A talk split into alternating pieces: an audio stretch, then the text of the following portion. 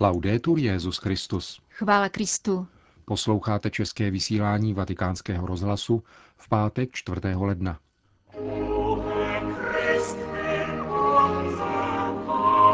Výbor z díla svatého Augustína vyjde poprvé v arabštině.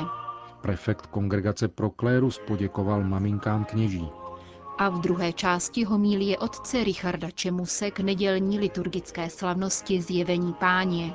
To je obsah našeho dnešního pořadu, který vás provázejí Jena Gruberová a Milan Glázer.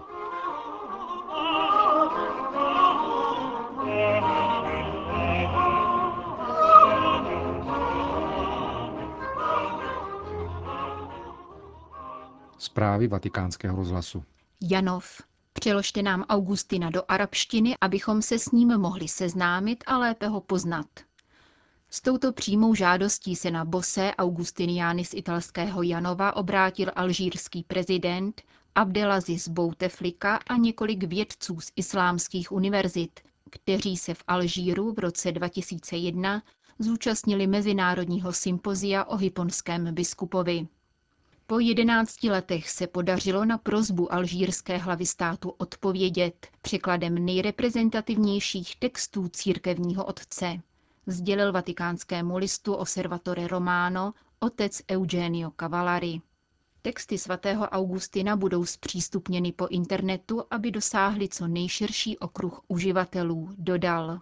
Naším cílem bylo podnítit prostřednictvím svatého Augustina dialog mezi dvěma kulturami a spiritualitami, vysvětlil dále janovský Augustinián. Arabové považují Augustina za svého člověka, díky jeho africkému původu. Pán nám jeho odkaz uchoval do dnešní doby právě kvůli prohloubení islámsko-křesťanského dialogu, míní otec Kavalary. Janovští bosí augustiniáni, kteří ve své vlasti vydali Augustinovo souborné dílo v italsko-latinské edici, doufají, že nový arabský výbor bude již brzy čten nejenom na univerzitě v Alžíru, ale také v Tunisu a Káhyře. Řím. Arcibiskup Filadelfie píše na stránkách vatikánského deníku Loservatore Romano o náboženské svobodě a roli Spojených států amerických. Monsignor Šaput se přitom nevyhýbá velice kritickým postřehům na adresu současného vedení USA, které, podle jeho mínění, přestalo ve světě podporovat náboženskou svobodu, na níž byl tento moderní stát založen. Naléhavě potřebujeme poctivou mezináboženskou diskuzi o podstatných prvcích moderního demokratického státu. Jako křesťan, říká filadelský biskup indiánského původu, bych uvítal veřejnou islámskou teologii, která bude věrná islámským tradicím a zároveň upřímně otevřená náboženské svobodě. Zdravá distinkce mezi sakrálním a profáním, mezi náboženskými a občanskými zákony je podstatným prvkem svobodné společnosti. Křesťané a zvláště katolíci se však na vlastní účet přesvědčili, že manželství mezi církví a státem funguje zřídka. Jsme svědky toho, že tento model je odmítán světskými ideologiemi, nemluvě o militantních verzích některých náboženských vyznání.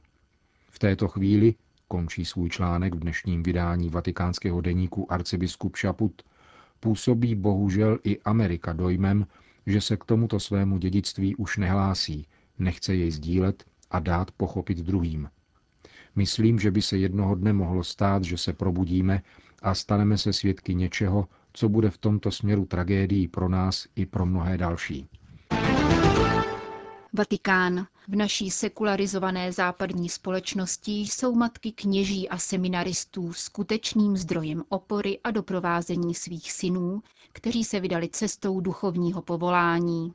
Tuto zvláštní mateřskou roli mnoha žen na celém světě ocenil kardinál Mauro Piacenza.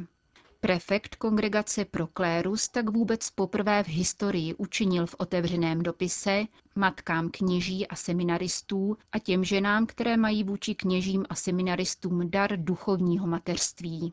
List byl zveřejněn o slavnosti Matky Boží, Pany Marie, na webových stránkách Vatikánské kongregace.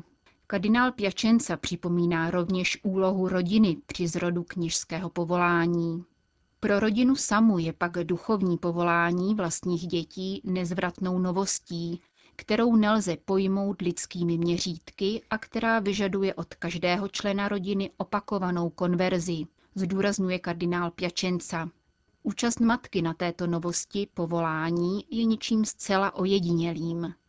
Církev hledí na matky kněží s hlubokým díkem a obdivem, uzavírá prefekt kongregace pro klérus. Konec zpráv. Tři králové a neb nestíhám žít v přítomnosti. Tak nazval svou homílí otec Richard Čemus.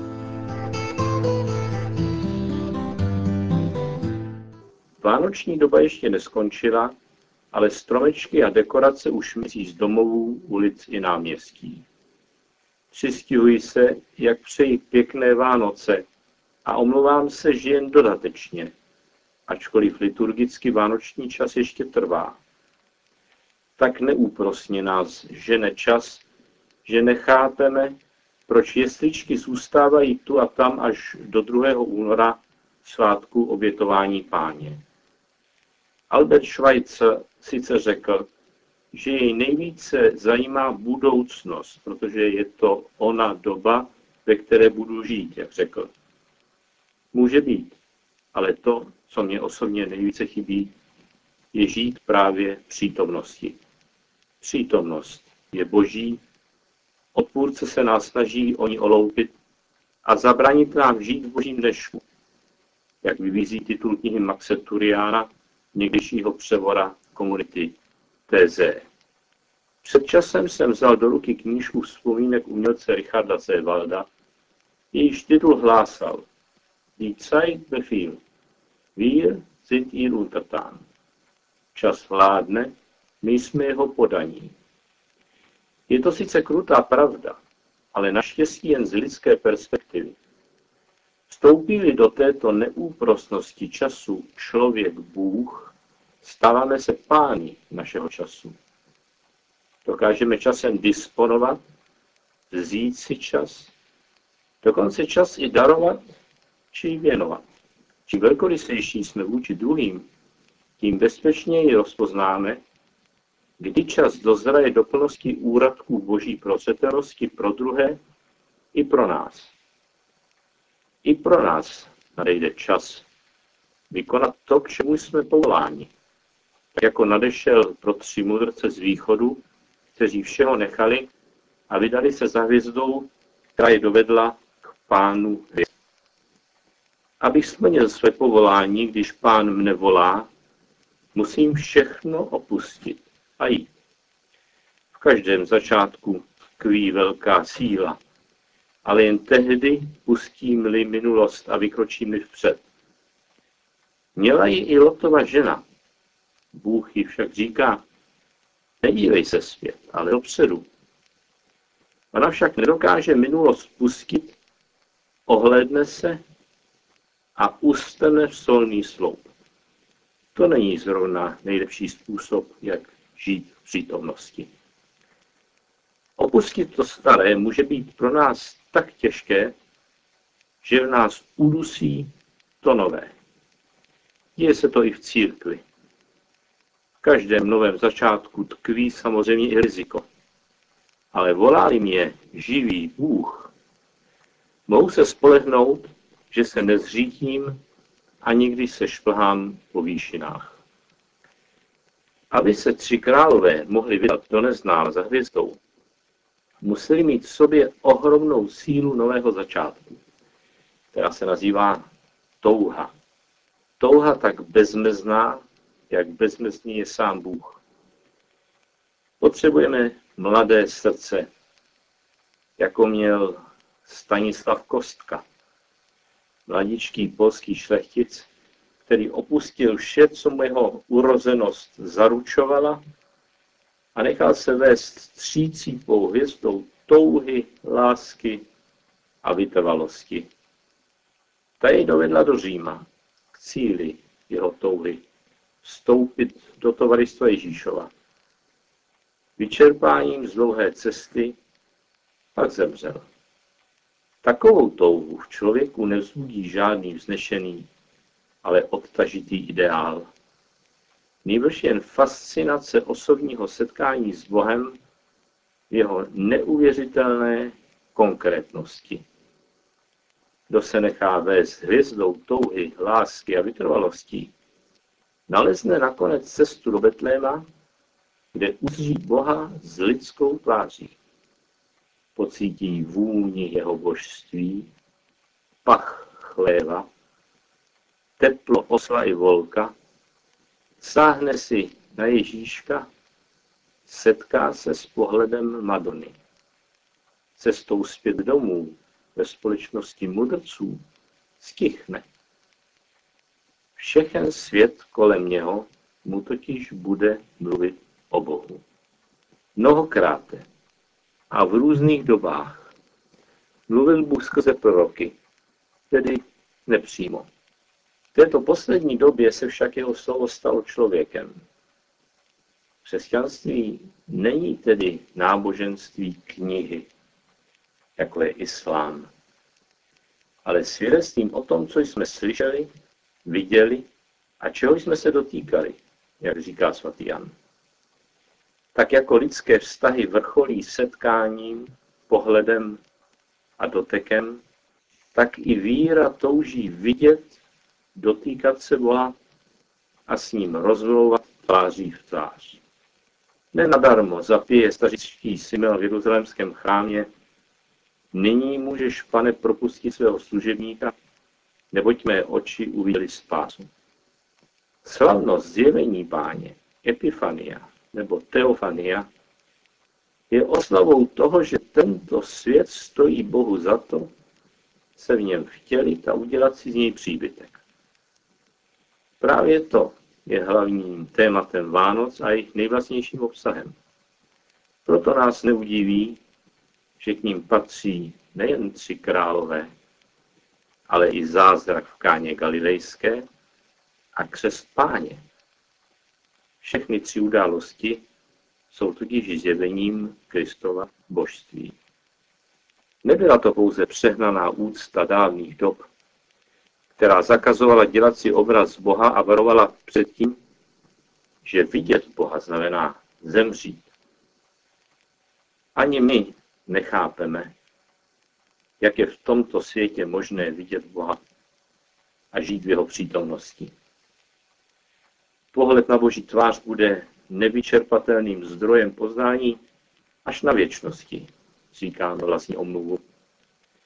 Avšak Bůh přijal tělo z Marie Pany, aby se stal pro nás Bohem s lidskou tváří dík et nunc, zde a nyní. Dary, které mudrci z východu přinesli dítěti, dosyčují jejich víru, jeho božství. Víra je první stupeň nazírání, kontemplace, která není analytický rozbor, nýbrž dotek skutečnosti celou vlastní existencí. Srdcem. Jedním srdcem poznáme pravdu, říká Exuperyho malý princ. Jen srdce dokáže sloučit paradoxy, harmonický celek. Ano, chci tomu věřit, říkám si, když se probírám ze chvilky meditace před Betlémem, která se mi zdá být celou věčností. Pohled na hodinky mě usvědčuje, že nestíhám žít v přítomnosti. Modlitba Søren Kierkegaarda mi však vrátí klid duši. Když spím, ty, pane, bdíš. A když bdělí, se mílím. Obracíš můj omyl v něco ještě lepšího, než by bylo bývalo to správné. A tak nemohu než žasnout nad tebou a nad tou nekonečnou láskou.